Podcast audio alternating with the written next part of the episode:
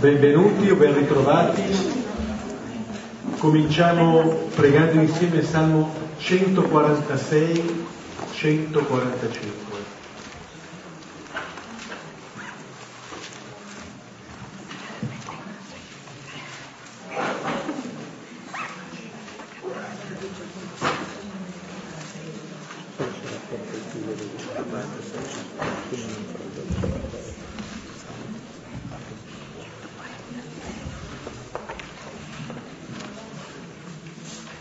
Salmo 146, 145, lo preghiamo a due cori, primo coro con me e la mia destra e poi l'altro coro con Silvano. Nel nome del Padre, del Figlio e dello Spirito Santo. Amen. Alleluia. Loda il Signore, anima mia. Loderò il Signore per tutta la mia vita finché vivo canterò inni al mio Dio. Non confidate nei potenti, in un uomo che non può salvare. Esala lo spirito che ritorna alla terra, in quel giorno svaniscono tutti i suoi disegni. Beato chi ha per aiuto il Dio di Giacobbe, che spera nel Signore suo creatore del cielo e della terra, del mare e di quanto contiene. Egli è fedele per sempre. Rende giustizia agli oppressi, dà il pane agli affamati, il Signore libera i prigionieri. Il Signore ridona la vista ai ciechi, il Signore rialza chi è caduto il Signore ama i giusti. Il Signore protegge lo straniero. Egli sostiene l'orfano e la vedova, ma sconvolge le vie degli empi. Il Signore regna per sempre, il tuo Dio, o Sion, per ogni generazione. Gloria al Padre, e al Figlio, e allo Spirito Santo, come era nel principio, ora e sempre, nei secoli dei secoli. Amen. Un salmo che invita alla lode del Signore, a una lode fedele per tutta la vita, una lode che nasce dalla fedeltà del Signore a ciascuno. E in particolare il salmista elenca alcune persone alcune categorie di persone, oppressi, affamati, prigionieri, ciechi, chi è caduto, lo straniero, la vedova, l'orfano, anche i giusti. Come dire, c'è una fedeltà del Signore che induce alla lode. E l'essere fedele del Signore dice della sua relazione con noi, quanto dice nell'ultimo versetto che abbiamo pregato, il Signore regna per sempre, richiama il versetto sesto che abbiamo letto, egli è fedele per sempre. Cioè il modo di regnare del Signore è il modo di vivere in relazione con noi, dove la caratteristica principale, come nelle relazioni personali, è questa fedeltà qualcuno su cui si può sempre contare. Il, il salmista invita a confidare nel Signore e diceva al versetto 3 non confidate nei potenti in un uomo che non può salvare.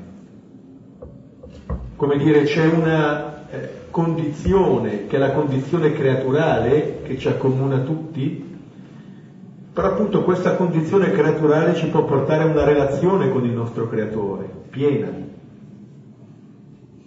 Allora può diventare il luogo in cui questa vita può ritrovare vigore, può ritrovare energie, proprio attraverso la relazione col creatore del cielo e della terra.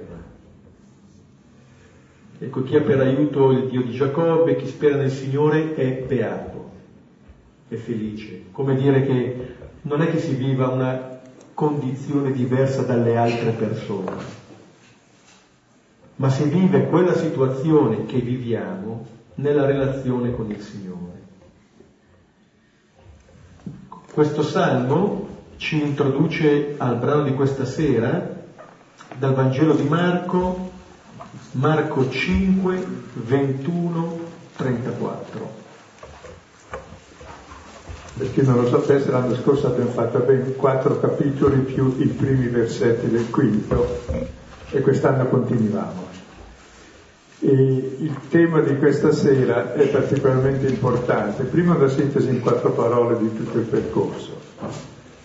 E che Gesù, totalmente ignoto a 30 anni, fa una scelta, mettersi in fila con i peccatori e andare sott'acqua, cioè morire e poi uscire.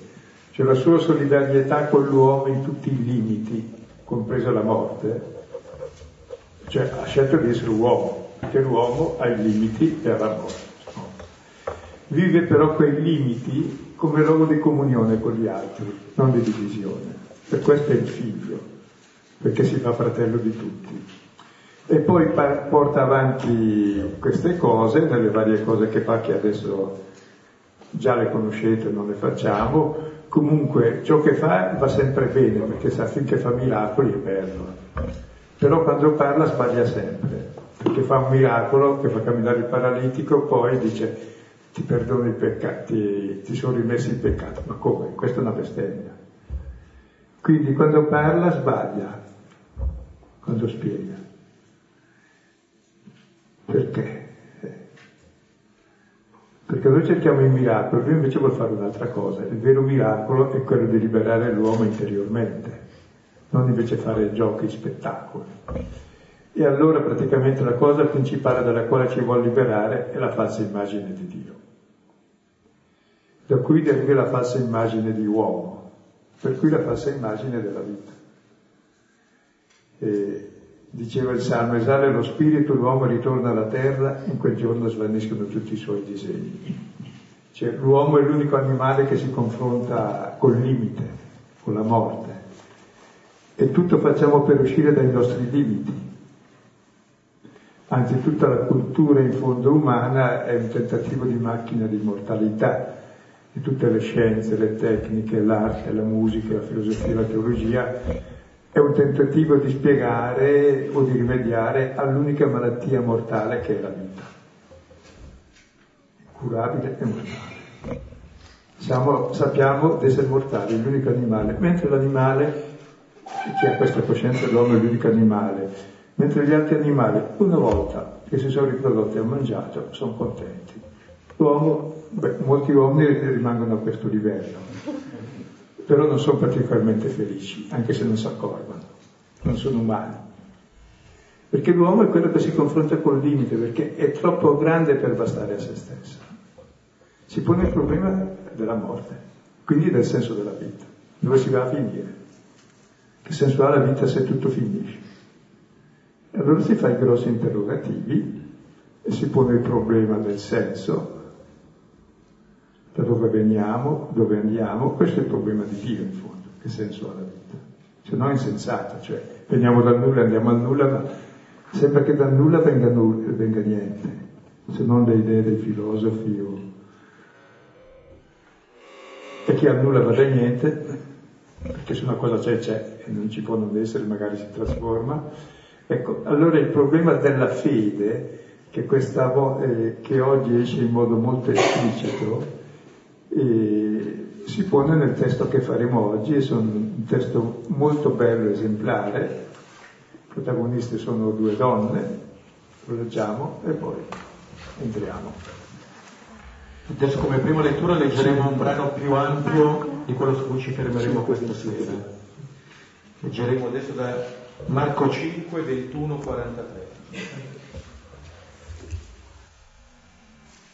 E avendo di nuovo Gesù attraversato in barca dall'altra parte, si riunì molta folla su di lui e stava lungo il mare. E viene uno dei capi sinagoga di nome Gairo e vistolo cade ai suoi piedi e lo supplica molto dicendo, la mia figliola è alla fine, che tu venga, imponga su di lei le mani perché sia salva e viva. E se ne andò con lui e lo seguiva molta folla e lo schiacciavano. E una donna che era con flusso di sangue da 12 anni e aveva patito molto da molti medici e aveva dilapidato tutti i suoi averi senza alcun giovamento, anzi piuttosto peggiorando, avendo udito di Gesù, venne nella folla da dietro e toccò la sua veste. Diceva infatti, se toccherò anche solo le sue vesti sarò salva. E subito seccò la fonte del suo sangue e conobbe nel suo corpo che era guarita dal flagello. E subito Gesù, conosciuta in sé la potenza uscita da lui, giratosi in mezzo alla folla, diceva, chi mi toccò le vesti? E gli dicevano i suoi discepoli, vedi la folla che ti schiaccia e dici, chi mi toccò? E guardava intorno per vedere colei che aveva fatto ciò. Ora la donna, colta da timore e tremore, sapendo ciò che le era accaduto, venne e cadde davanti a lui e gli disse tutta la verità. Egli le disse, figlia, la tua fede ti ha salvata, va in pace e sii guarita dal tuo flagello. Mentre ancora lui stava parlando, da casa del capo sinagoga vengono a dire, tua figlia è morta. Perché ancora infastidisci il maestro? Ora Gesù, ascoltata la parola detta, dice al capo sinagoga, continua a non temere, solo continua ad aver fede. E non lasciò nessuno con sé a seguirlo, se non Pietro e Giacomo e Giovanni, il fratello di Giacomo. E giungono alla casa del capo sinagoga e vede strepito e gente che piange e urla assai. Ed entrato dice loro, perché strepitate e piangete? La bambina non è morta, ma dorme. E lo deridevano. Allora lui, scacciati tutti, prende con sé il padre della bambina e la madre e quelli con lui ed entra dove era la bambina. E presa la mano della bambina le dice, talità cum, che significa, o oh ragazza ti dico, destati. E subito risorse la ragazza e camminava. Aveva infatti dodici anni e si stupirono subito di stupore grande e ordinò loro molto che nessuno lo sapesse e disse di darle da mangiare. Come vedete il testo è molto articolato, comincia con un racconto di Gairo che va da Gesù, poi si interrompe eh, per parlare di sua figlia, eh, Gesù dice vengo e mentre la compagna della figlia c'è un'interruzione, c'è questa donna, nel frattempo muore la figlia e allora si continua l'episodio della figlia. È un brano a sandwich, se vi siete accorti. No? Eh, all'inizio Gairo e alla fine Gairo, lo stesso racconto, con la soluzione, e in mezzo eh, al panino imbottito c'è cosa, una cosa interessante. Praticamente in queste due donne,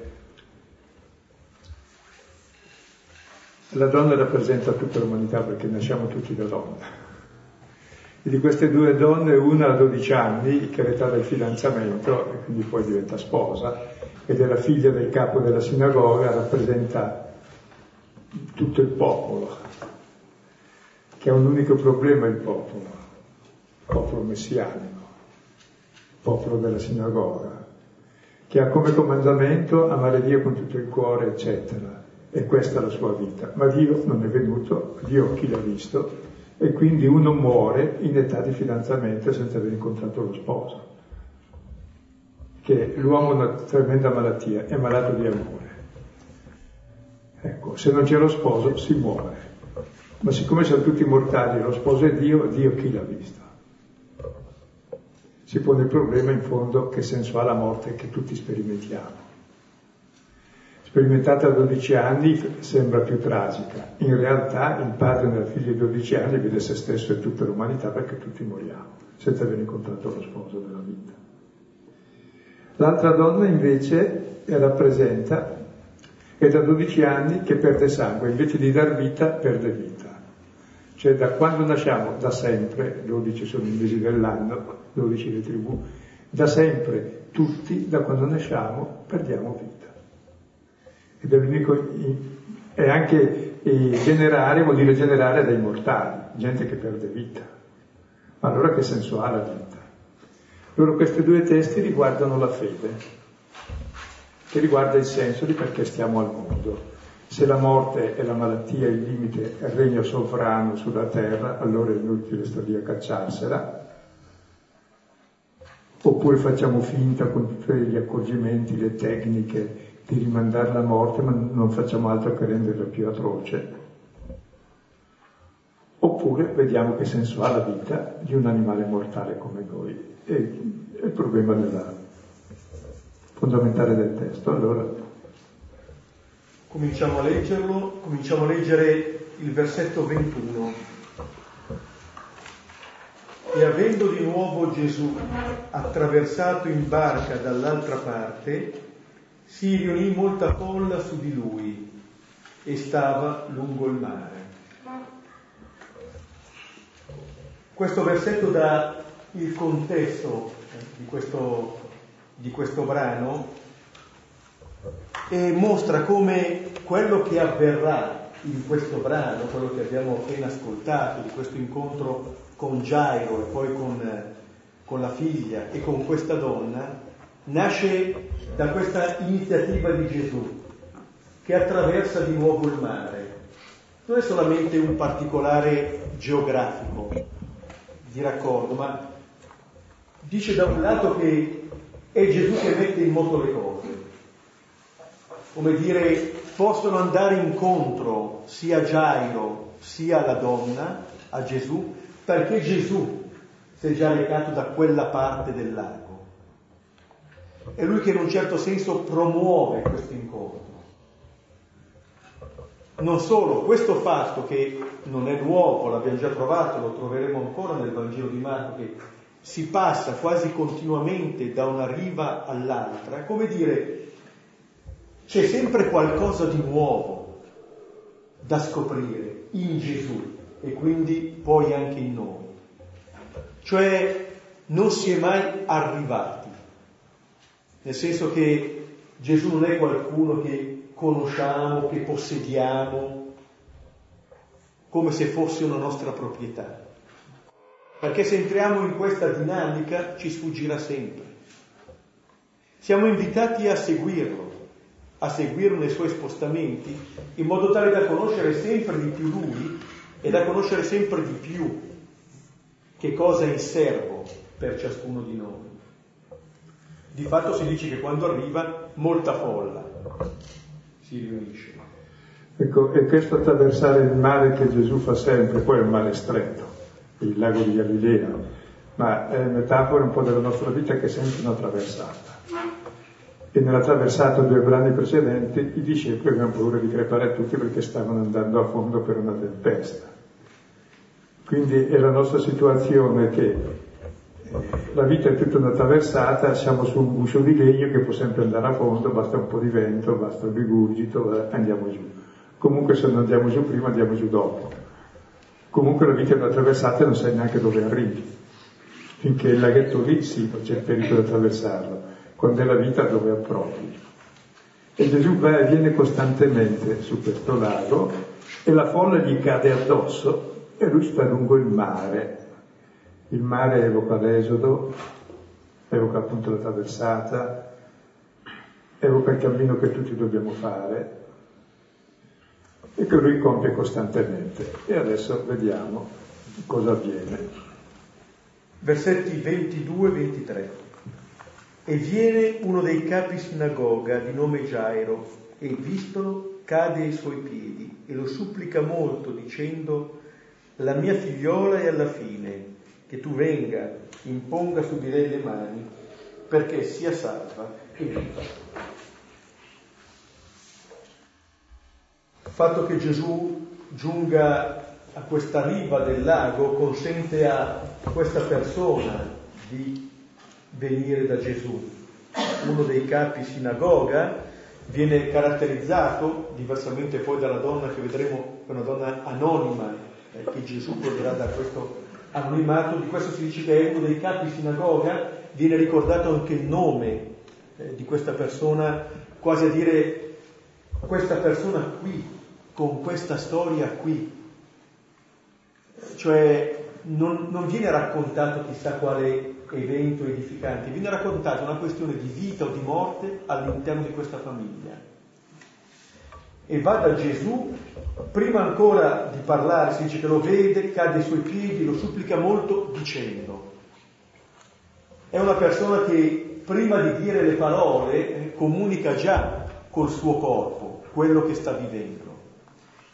In un certo senso si fa portatore della situazione della figlia prima che con la parola, con la sua stessa persona. Quasi il fatto che si prostri a terra, al di là del, di questo cadere sui piedi dell'invocazione, rappresenta bene anche la situazione che sta vivendo lui e soprattutto la figlia. E poi come capo della sinagoga rappresenta la sinagoga, i giudei e ogni uomo. Cioè, il problema di tutti è che siamo alla fine, quando uno nasce è già verso la fine. Cioè vederla nel figlio è più tragica, perché tocca prima al padre, però è questione di tempo. Quindi il fatto che avvenga prima solo evidenzia il problema ecco, e lo rende più sofferto. Ed è il problema che ha tutta la sinagoga, tutti i giudei, anche tutti gli uomini. Siamo alla fine. Se non viene uno per gli ebrei il Messia, il Signore della vita, colui che ci libererà dalla morte, eh, è finito. Allora perché stiamo al mondo? Quindi per sé è un problema universale alla quale ognuno cerca di dare risposta. La risposta media è che Ebrei 2.14 viviamo tutti nella paura della morte, tutto quello che facciamo lo facciamo per salvarci dalla morte, per cui diventiamo egoisti, per cui più andiamo avanti per, nel tentativo di salvarci, più diventiamo egoisti e più crepiamo, più ci isoliamo e diventiamo e seminiamo morte, appunto. È come se appunto già da questa introduzione eh, il brano ci portasse alla, a vedere quello che si diceva prima della fede come qualcosa di essenziale alla vita, come dire non è qualcosa che si aggiunge, c'è la nostra vita e poi c'è la fede, ma la fede riguarda esattamente il senso del nostro vivere e quindi poi anche il senso del nostro morire. Qui appunto Gairo presenta la situazione della figliola per cui, come dire, qualco- c'è qualcosa che non va, perché appunto vede nella figlia quello che poi tocca a tutti. Lì potremmo dire c'è qualche cosa di ingiusto, ma allora uno potrebbe dire ingiusta è la vita perché porta a tutti questa morte. È come se vedesse nella figlia anche la propria situazione, quella che c'è comune. E di fronte a questa situazione, però Gairo si reca da Gesù, chiedendo che lui vada dalla figlia a imporre le mani, che ci sia, che si stabilisca questo contatto. C'è sotto proprio la grossa attesa, ma che tu venga gli ebrei aspettano che venga chi? È il Signore, che con la sua mano, la mano è il potere. Salvi e viva, non che guarisca, perché guarire è facile, lo guarisci, basta la medicina, ma poi muore ancora, magari un po' peggio. E campa un po' peggio, speriamo che però sia meglio, eh, dipende se tutto va bene. E non solo che sia salva, ma che viva, non che muoia. No. Quindi è il problema fondamentale dell'essere salvi, se c'è salvezza per l'uomo e se c'è la vita, se no non vale la pena di essere nati. Mi viene in mente che anche nella, nella, prima parte di questo capitolo quinto, quando Gesù eh, guarisce l'indemoniato di Gerasa, quella che si chiama la sponda pagana di questo lago, incontra anche lì la questione della vita e della morte. E anche qui, come dire, c'è qualcosa che accomuna che va al di là della distinzione, potremmo tradurre, tra credente e non credente, perché tutti siamo accomunati da questa esistenza e dal senso che diamo a questa esistenza. E c'è questo Gesù che percorre questo lago portando vite da una parte e dall'altra, perché da una parte e dall'altra trova sempre una vita che si sta perdendo. E l'indemoniato per sé il non credente pagano, almeno nella, nel Dio della vita e della resurrezione, e dove stava di casa nel sepolcro. E cosa faceva? Si percuoteva e aggrediva gli altri e urlava. Cioè, è una vita impossibile, cioè vivere nel luogo della morte. Se, se sai di morire, la parola memoria è parente di morte, l'uomo è memoria di morte. L'unico ricordo sicuro. E tutto fa per evitare questo. E qui c'era la promessa, quindi l'attesa che tu venga, che sia salva e viva, però intanto sta morendo lo stesso. Quindi il problema è di tutti. Il problema universale, ecco. Che è bello proiettato nella bambina, poi efficace perché è peggio per il padre che se fosse la sua. La sua è certo, ma vista così dice questo è ingiusto, sì, ma poi è uguale, siamo tutti uguali. Cioè alla vita non c'è rimedio. Eh unico, unicus morbus mortalis vita, diceva Seneca. L'unica malattia mortale. Bene, questo è il problema di fondo e dove ci interroghiamo tutti. E allora, allora Gesù cosa fa? Versetto 24. E se ne andò con lui e lo seguiva molta folla e lo schiacciavano. Ecco, Gesù si reca con questa persona, come dire, accoglie l'invito di questa persona, come dire, c'è un Signore che attraversa queste situazioni, che se ne fa carico, che cammina con questa persona, per certi aspetti condivide il dolore di questa persona. C'è un camminare con questa persona, prima ancora di fare, Gesù condivide la situazione di questa persona. E c'è, oltre a questa persona, viene richiamata la molta folla del versetto 21, però si dice e lo schiacciavano. Uno dei termini che ricorre in questo brano, in cui ricorrono contrapponendosi lo schiacciare e il toccare, dove lo schiacciare indica un modo di vivere la relazione che diversamente dal toccare che quello della fede potremmo dire quello di rovinare una relazione, quasi impadronirsi di una relazione, che dice sia della, del nostro rapporto con il Signore, ma dice anche delle nostre relazioni interpersonali. Se notate adesso tutto il testo sarà giocato, versetto 24, lo schiacciavano, Pietro dice tutti ti schiacciano e questa donna parla di toccare due volte e si parla quattro volte di toccare. Il problema è toccare. Quindi innanzitutto cos'è la fede? Non è un'idea, tanto meno un'ideologia. Chi crede nelle sue idee o è scemo o è pazzo, tutti e due. È toccare. Toccare è il luogo dell'esperienza fondamentale, è il tocco nel mio limite. Toccare crea comunione, se tocchi il fuoco bruci, se tocchi l'acqua ti bagni, se tocchi la vita vive, se tocchi la morte muori. Quindi il problema è cosa tocchi. E poi oltre al tocco esteriore, che è la forma fondamentale di conoscenza anche del bambino, no? conoscenza tattica, la più profonda, e c'è l'essere toccati dentro. E poi toccare è l'unica azione reciproca. Se tocco, sono, se tocco sono anche toccato. Mentre lo schiacciare non è reciproco, se notate. Io schiaccio il piede a lui, ma a me non mica me lo schiaccia.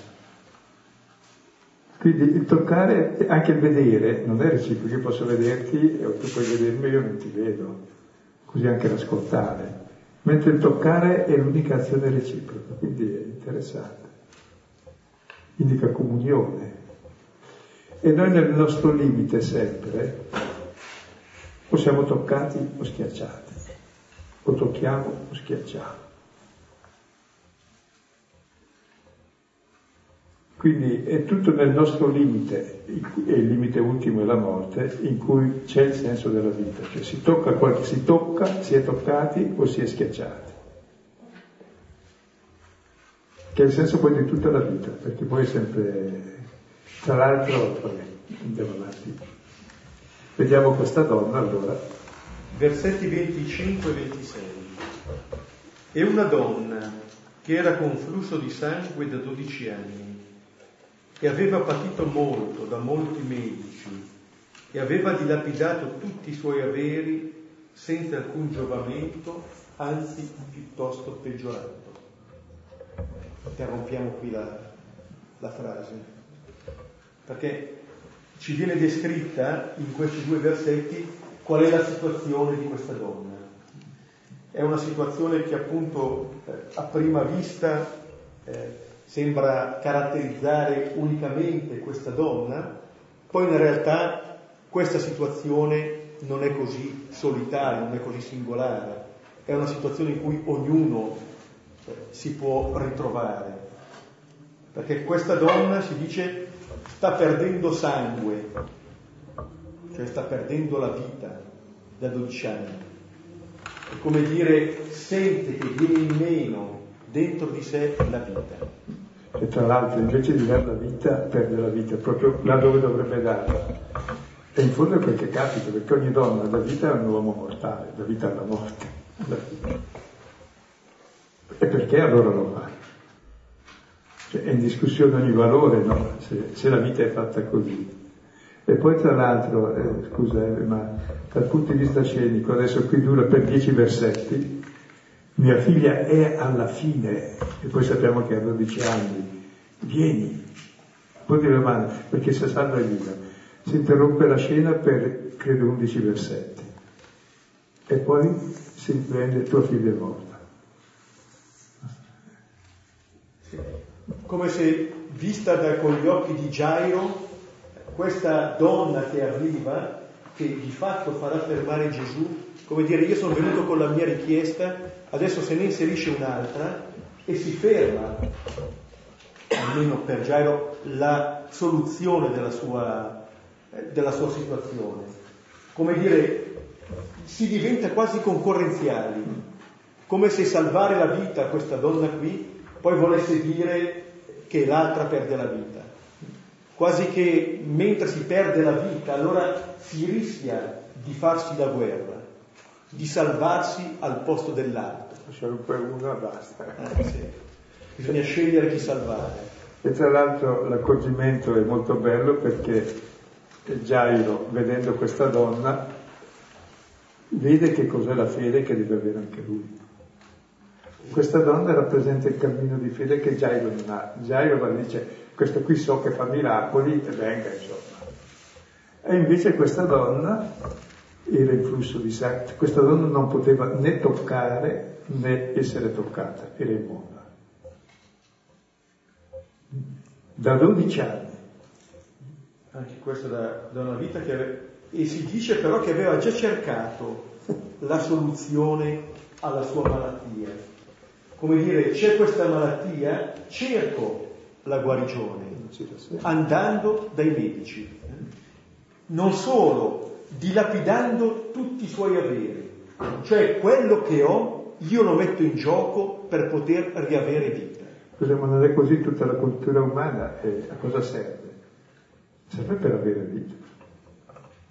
È tutto un tentativo di macchina di mortalità, in fondo, di rispondere a questo problema. Anche l'arte, anche il teatro, ma soprattutto la tecnica, la medicina, la religione, la filosofia, tutto. E quindi molti medici, ognuno ha la sua ricetta, e ogni prete ha la sua, e ogni guru ha la sua, e ogni medico ha la sua, ma c'è anche... Ci sarebbe interessante vedere cosa ci può essere dietro questi molti medici, cioè da chi ci rechiamo per avere vita, dove la cerchiamo. E, e si dice che questi molti medici hanno un prezzo, cioè questa perde tutto, non ha più niente. Ma scusa, investiamo tutto per la salute e per la vita, no? E la situazione conclusiva di questa persona dice che non migliora, anzi peggiora. Allora questa, questa donna si ritrova in cerca di guarigione, ha dilapidato tutti i suoi averi e il risultato è sto peggio di prima. Come dire, non c'è più niente, sembrano essere, perlomeno non ho più niente. Non, rimane solo lei con la sua malattia. Questo sarà ulteriormente interessante perché ci fa vedere che non ha niente da offrire. Ormai per poter guarire non può più offrire niente in cambio. Ma anche la storia di ogni uomo, noi facciamo di tutto in fondo per salvarci, alla fine cosa? Nessuno si salva. Butti via anche tutti i tuoi averi per salvarti, ma non ti salvi. E allora cosa ti resta? Stai peggio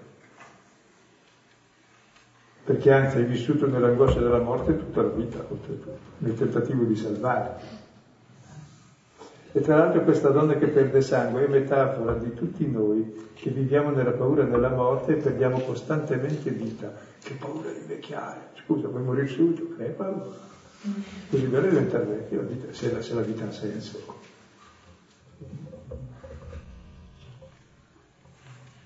Ecco, eh, ma sarebbe bello qui vedere tutta, e questa donna non si rassegna, cioè la fede è constatare il limite, porci tutti i rimedi, tutti i medici del mondo, molti medici, le ha tentate tutte, ha dilapidato tutto ciò che ha perché bisogna davvero investire tutto in questo. È il problema fondamentale della vita? Cos'è? È la vita. E poi è peggiorata e non si rassegna ancora. Cioè vuol dire che c'è sotto un desiderio di vita, una protesta contro questa situazione veramente enorme che è la dignità dell'uomo, che è l'unico animale cosciente di morire, perché diceva Pascal, tu potrai schiacciarmi, ma io so almeno che tu mi schiacci, tu non sai neanche quel che fai. Cioè questa coscienza vuol dire qualcosa, questo desiderio di vita che non si estingue mai, che è originario. Perché scusate, se c'è un desiderio, se c'è il desiderio di cibo vuol dire che c'è il cibo, eh, perché se no non ha, questo orologio non ha desiderio di cibo, non ne ha bisogno. Non c'è bisogno della molla, della pila, ma non. Mentre il sasso non ne ha bisogno. Noi abbiamo desiderio di cibo, c'è il cibo. Hai desiderio di vita, per forza sei fatto, se no saresti già morto da sempre.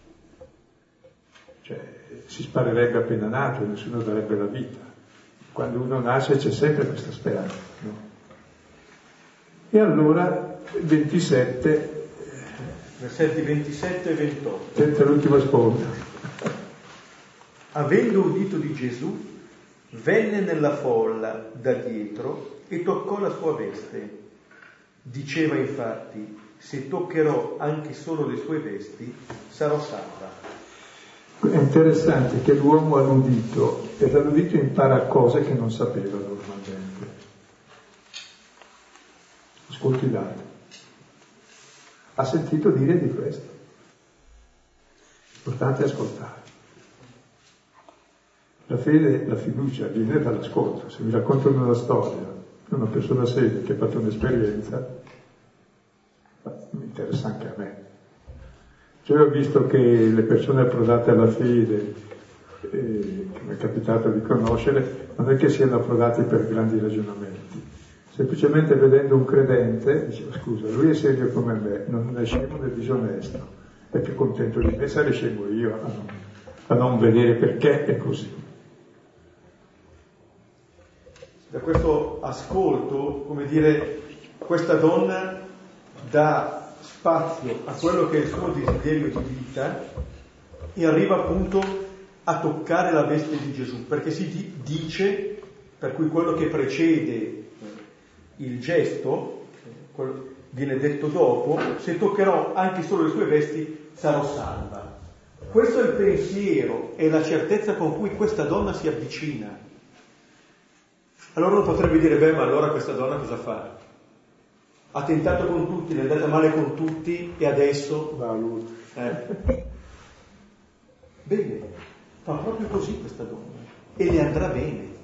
Cioè c'è un desiderio di vita talmente forte che non si rassegna, non si rassegna al male, non si rassegna alla sua malattia, cerca, cerca e trova. Cioè questo desiderio di vita trova la vita è interessante, e viene dall'udito. Ha sentito che questo, per esempio, gli mette i peccati. Perché la vita è essere riconciliati, avere una casa dove abitare, non essere paralizzati, poter camminare, poter stare, stare in relazione. e sa che basta toccare lui, toccare, toccare è l'esperienza fondamentale. Basta fare del mio limite, del mio male, il luogo di comunione, perché la vita è comunione e amore, non è star bene fisicamente. Lei non solo stava male, il male sopravvissuto ai 12 anni, ma guardate come, isolata da tutti, anche dal marito se l'ha avuto, certamente l'aveva, anche dai figli, anche da tutti, perché è immondo, non può toccare niente a nessuno. Quindi il vero male è la mancanza del toccare, della comunione. Come il vero male tra le persone è che il limite è l'uomo dell'aggressione reciproca, non della comunione. Questa è la morte. E anche la morte è tragica perché viviamo nella paura della morte, cioè nell'egoismo, siamo già morti. Se invece viviamo nel desiderio della vita e la vita è amare, allora viviamo nella comunione e abbiamo già vinto la morte. Perché di fatto questa donna si dice che viene nella folla da dietro, come dire è consapevole del proprio stato di impurità che può trasmettere col tocco. Per cui di fatto è come se si nascondesse e andasse per certi aspetti a rubare quella guarigione. Allora il fatto che viene tra la folla, tocca il vestito da dietro, si vuole quasi nascondere, ma questo ci dice già una cosa, che la relazione col, con Gesù avviene proprio in questo momento, come dire, è il mio limite che mi porta da Lui. A volte ci può essere la tentazione di pensare che io l'incontro con il Signore lo posso avere se me lo merito. Se me lo merito allora lo posso incontrare, come se l'incontro con Gesù fosse una risposta, potremmo dire, alla mia buona condotta.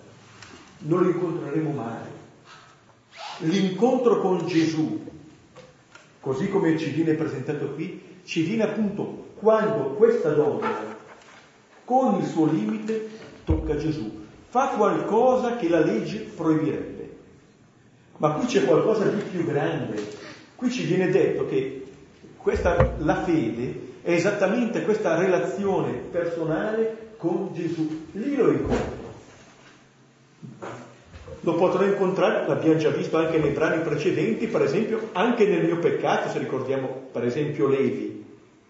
Quello che sembra opporsi così nettamente all'incontro col Signore è invece ciò che me lo fa incontrare nella verità. È proprio lì che lei ha sentito di Gesù che ha detto il medico è venuto per i malati, non per i sani. Sono venuto per i peccatori, non per i giusti. Sì, quello che diventa il motivo del nostro isolamento come questa malattia, perché appunto come diceva Silvano, è, è il motivo della comunione. Viene ribaltata completamente. Questa donna comprende questo. Scusa anche, per esempio, il vero motivo del male è non accettare i limiti, si è in delirio. Si pensa di essere limitati, si invade a tutti, si mangia tutto, si, si, eh, eh, si ha il controllo e il potere su tutti, si fa, tutto il male del mondo viene da questo delirio.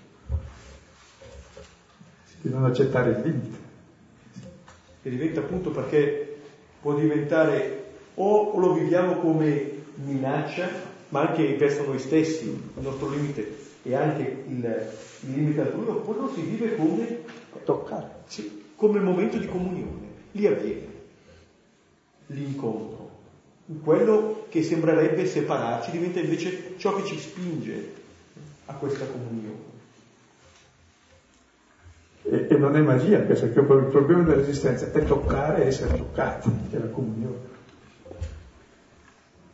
Va bene, vediamo il risultato e leggiamolo un po' più fino al 31, magari se no non finiamo neanche questo primo pezzo. 29-31 E subito seccò la fonte del suo sangue e conobbe nel suo corpo che era guarito dal flagello. E subito Gesù, conosciuta in sé la potenza uscita da lui, giratosi in mezzo alla folla, diceva, chi mi toccò le vesti? E gli dicevano i suoi discepoli, Vedi la folla che ti schiaccia e dici chi mi toccò? Dico è bello che al contatto si secca la fonte del suo sangue, che vuol dire che il contatto e la comunione è la fine del perdere la vita perché la comunione e il contatto è la vita. Perché la vita è l'amore, l'amore è comunione. E ciò che era la sua esclusione non è più esclusione, ma è il motivo proprio del contatto. E così guarisce dal flagello. Subito, subito. Cioè, questo subito è molto bello. È come se questa, questa persona facesse già esperienza, credo di un'altra cosa che il contatto con Gesù l'ha guarita, l'ha guarita dentro.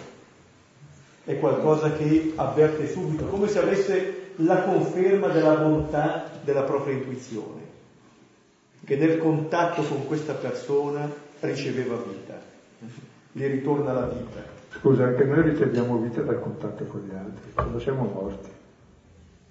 Solitudine è la morte, non è bene che l'uomo sia solo. Solitudine non esiste, esistiamo in quanto uno ci accetta. Ed è bello che avvenga, eh, come dire, a livello interiore qualcosa che accomuna questa donna a Gesù.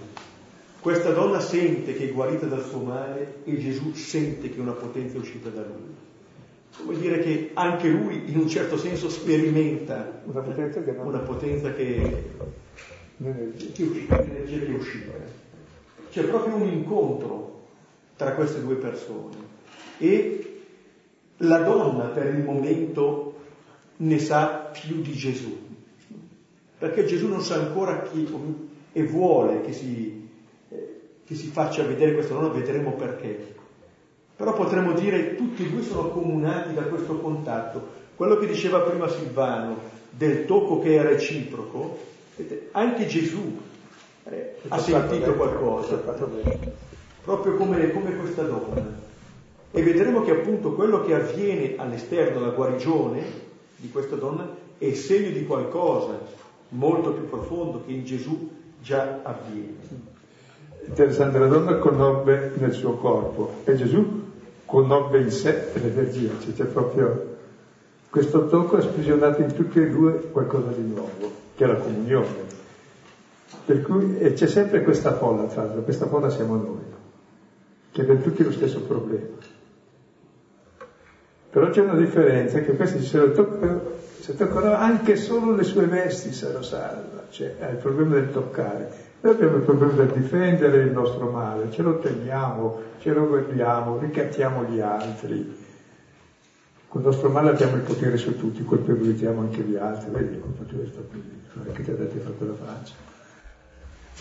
Noi col male dominiamo, ci isoliamo, ci chiudiamo e aggrediamo noi per primi, poi anche gli altri. Se aggredisci te, evidentemente aggredisci l'altro. Non c'è uomo peggiore di quello che non ama se stesso, ma sono tutti così. E come posso amarmi se sono limitato? È solo se sono amato. E questo ha udito, probabilmente ha udito quel discorso che c'era il capitolo secondo di Levi, del medico che è venuto per i malati, della mano guarita per toccare. Finalmente può toccare. Lo un miracolo della mano guarita che costerà, decidono di uccidere Gesù perché è un miracolo. Va bene. E allora Gesù si gira in mezzo alla folla e dice, chi mi toccò questi? Sì, è una domanda che eh, innanzitutto Gesù vuole dare pubblicità a quello che è avvenuto non sapendo che dimostra di non essere, eh, di non temere il fatto di dire se ha contratto impurità o meno. A Gesù non interessa questa categoria di puro impuro, interessa la relazione di fede.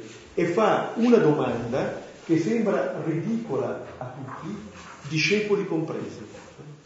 C'è una folla che lo sta schiacciando e Gesù chiede chi mi ha toccato le vesti. E l'obiezione dei discepoli sembra essere un'obiezione di buon senso, guardati attorno, ti schiacciano tutti e tu chiedi chi mi ha toccato. C'è la differenza. I discepoli non sanno ancora la differenza che c'è tra toccare e schiacciare. Scusate, capitolo terzo, versetto nono, Gesù disse ai discepoli di tenergli pronta una piccola, una barchetta per non essere schiacciato dalla.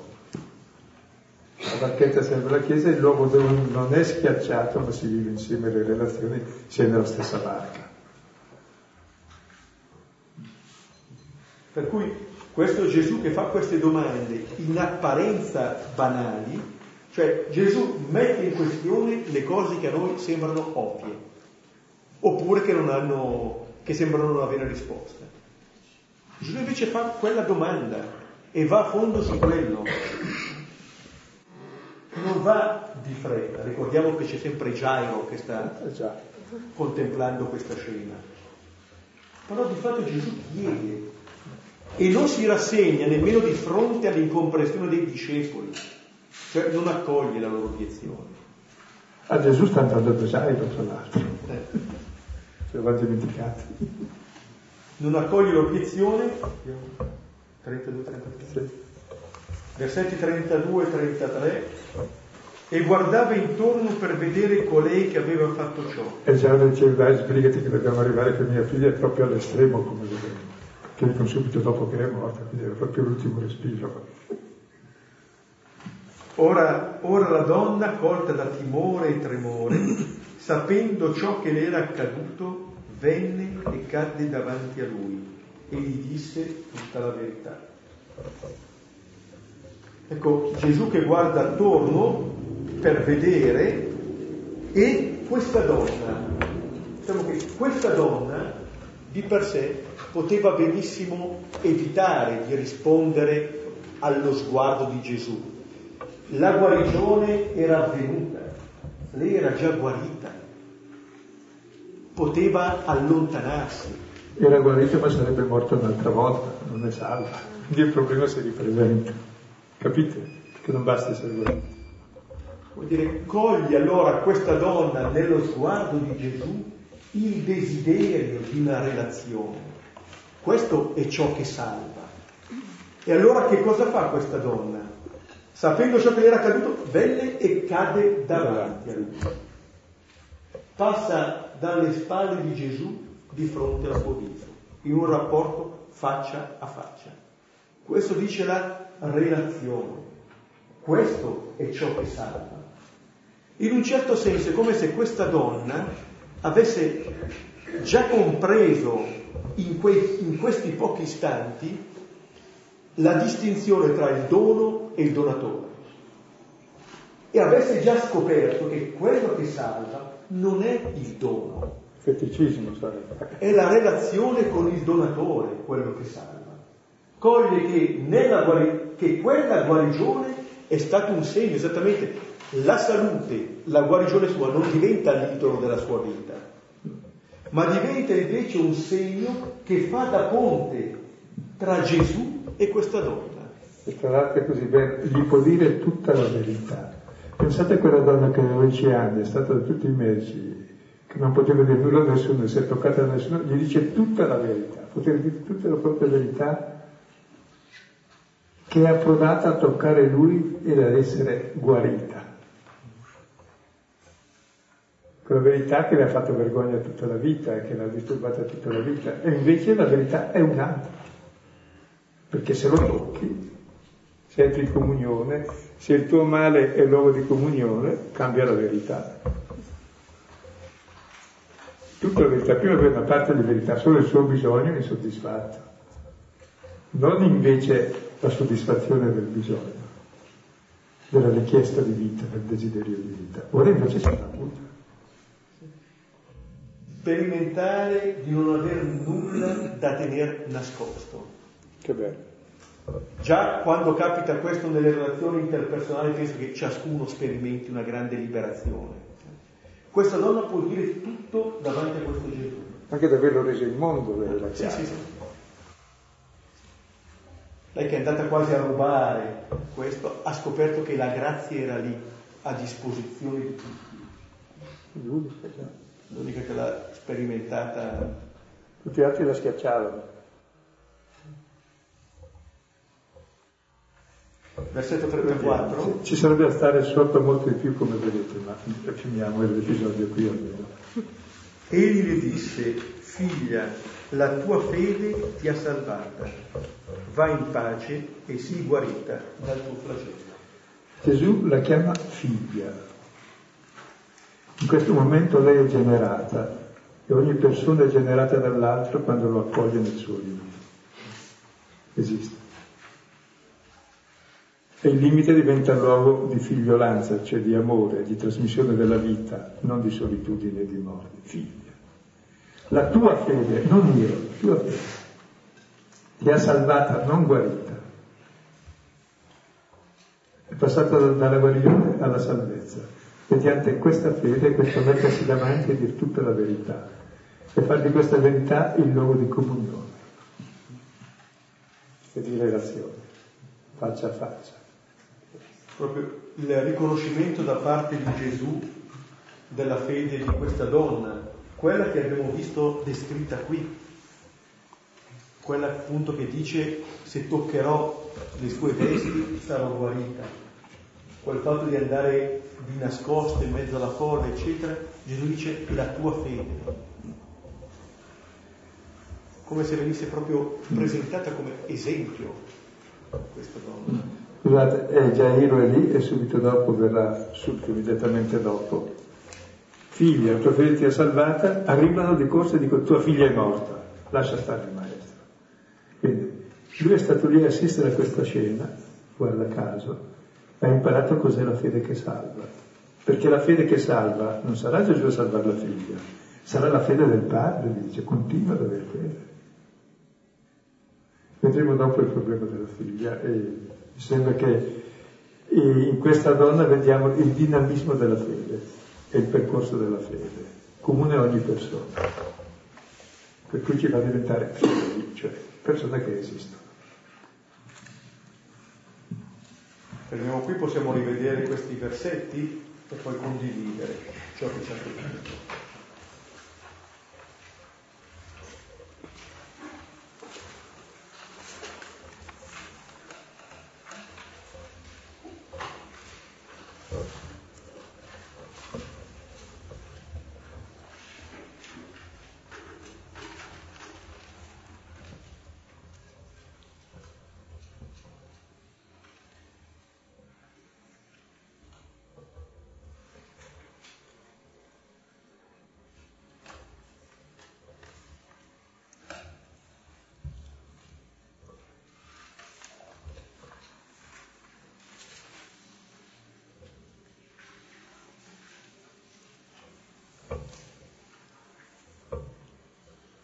Cosa ci ha toccato di questo testo?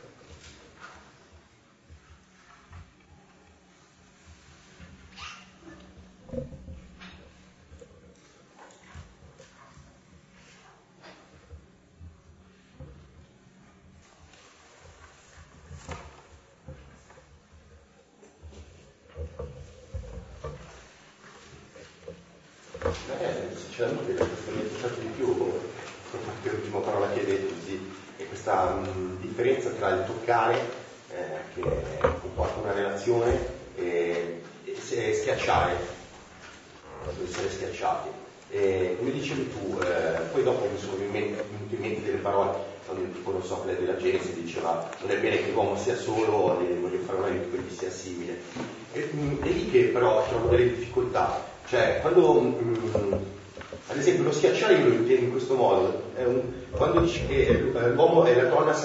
carne sola. Oppure quando in altri testi, non so, di San Paolo si parla che noi uomini, cioè che abbiamo una relazione con Gesù, eh, siamo dentro di lui. Cioè io non, eh, cioè, tante volte eh, per me non so se è una, una paura di essere eh, della relazione che mi porta a questo. Io secondo me è un, non la so vedere come in positivo, cioè io preferisco vedere una relazione, cioè l'uomo e la donna uniti in una carne sola, cioè lo so che magari è un'immagine, però è come se non vedessi l'identità, cioè non mi vedessi come identità, non so se è il mio egoismo o cosa. Cioè me, io l'amore lo intendo così, cioè se io eh, eh, vado a, a, Dio, vado in Dio, cioè io voglio essere io e Dio, non voglio essere, vado lì. C'è già un libro con quel titolo. Sì. Già un libro con quel titolo. E non ci, e non ci sono più, cioè vado in Dio e lui mi torna, cioè se non ci sono io, cioè, dov'è il punto? Cioè? Sai un po' una cosa, e tu come ti chiami? Andrea il tuo nome è tuo, ti chiami spesso tu, sono i matti che ti chiamano, ti hanno chiamato un altro, la tua identità te l'ha data un altro, sono le relazioni che hai. E dove abita uno? Dove è amato? Dove non è amato non abita. Se ami una persona è dentro di te, è nel tuo cuore. Infatti, se, se, se no, ti posso dire l'ultima parola, io capisco che c'è anche cioè, questa domanda, so che c'è anche una risonanza, c'è eh, la paura della, della, morte che mi fa anche, me ne sono accorto che poi ha questa paura che gioca dentro questo, perché io come dicevi te dove sei amato, mi sono detto ma se una persona ti ama veramente, Dio ti ama veramente, tua moglie ti ama veramente, non puoi essere una persona che con l'amore ti distrugge. Allora ma tranquillo, crepi, dai, stai tranquillo, crepi, non hai nulla da aver paura. No, ma dico, il problema è un altro. Non ti amerebbe un altro. È come vivi. Esatto, ma non ti amerebbe una persona se ti distrugge, voglio dire. Esatto. Ma è questa paura che ci fa distruggere, è questo che ci fa perdere sangue a tutti. Anche gli uomini hanno le loro motivazioni. Sono di testa, ma sono peggiori. Sono di pensieri così. Scusate. Ma il testo era così. Ho detto la verità.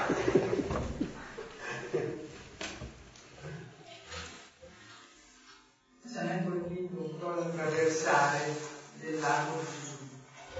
Eh, da un lato, come dicevi tu, il lago della vita, ma anche mi veniva in mente che lui va da una sponda all'altra e poi torna, no? Cioè quasi che hai sempre l'occasione prima o poi di incontrarlo, no? Cioè, o di qua o di là.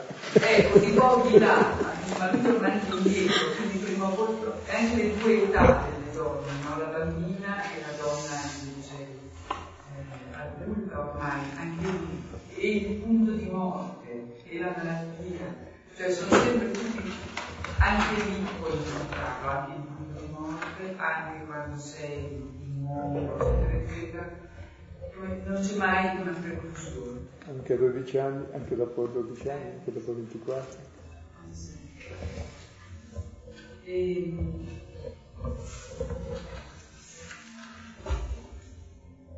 Sì, questo, è il non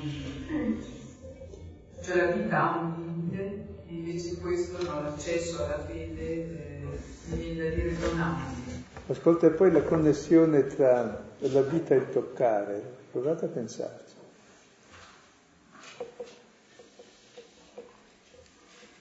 E poi anche la donna che ha, eh, quando è che si salva? Quando non ha più niente da dare in cambio, no? Cioè, la fede non è una cosa che si compra, è una dimensione dell'essere, cioè è l'anima, non, non che si può comprare.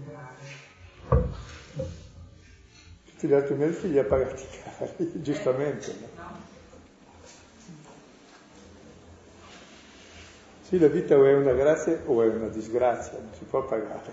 Anche la cosa che tu dicevi del toccare, eh, nel nostro cervello, il pollice è rappresentato, occupa una parte del cervello grandissima rispetto al resto dell'uomo, che è un numero piccolo, no, ma c'è questa grande rappresentazione di lingue e dito, cioè che molto... Contrapposizione. Sì, non è casuale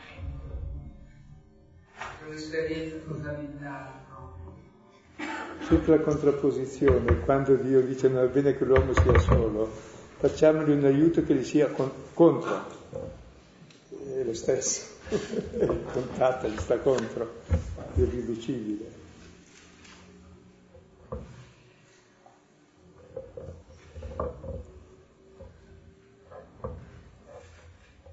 Io dire, la relazione può essere anche un ringraziamento, però quando lei si mette ai piedi del Signore come in altri passi, quello che torna per ringraziare, per... anche quella è una relazione. Cioè uno è felice di quello che ha ricevuto, si rende conto. E qui non dice così, eh? dice tremante, con timore e tremore, essere capitato qualcosa di che ancora non ha capito del tutto una cosa enorme. E chissà perché mi cerca, non so, eh. e gli dice tutta la verità. Eh, ecco, è questo, di la verità. Sei salva per questo, non timore e tremore. Quel timore e tremore per quel che era e per quel che è capitato, no? Anche perché lei non va subito. Perché, Anzi, cerca forse di andarsene. È stata guarita, ma sa che ha trasmesso anche l'impurità questa è la... No, forse altrimenti sarebbe andata di corsa a ringraziare, invece, invece no, non poteva. Non poteva. È solo Gesù che l'aiuta a fare addirittura questo passo che lei non si immaginava neanche. Si mette a girare proprio a 360 gradi cioè per i blepi e per, per il scoppio, per, per, per azzeccarla. Cioè che c'era ancora più grazia di quello che ha sperimentato con guarigione. Cioè deve proprio incontrare lo sguardo e, e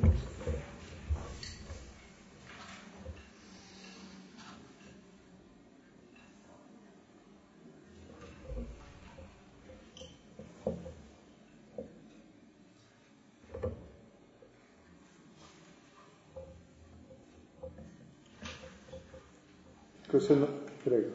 Ha colpito l'insistenza di questa donna che non si rassegna e questo desiderio di vita, che tante volte uno di fronte ai problemi perde un po' tutto, si lascia andare e invece è quello che la porta a Dio è, ed è un esempio.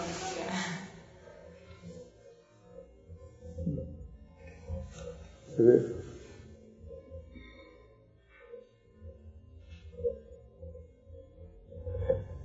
l'uomo è l'unico che è cosciente di morte e che non si rassegna e fa di tutto, e spende tutto.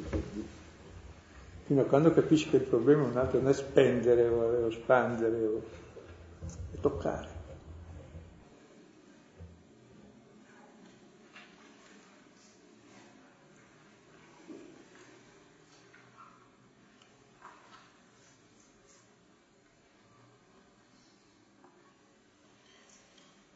Tornateci sul testo proprio su ogni parola, perché non ce n'è una di più, neanche una di meno.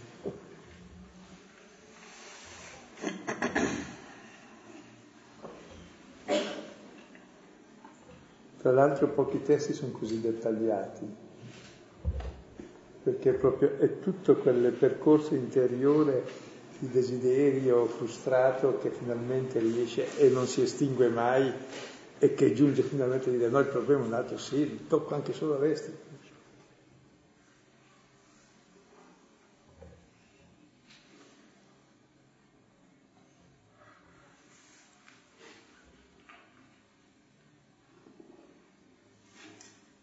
Allora la volta prossima facciamo il seguito della puntata perché abbiamo interrotto a metà.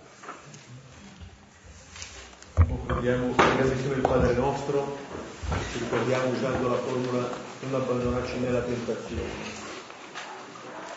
Padre nostro, che sei in cielo, sia santificato il tuo nome,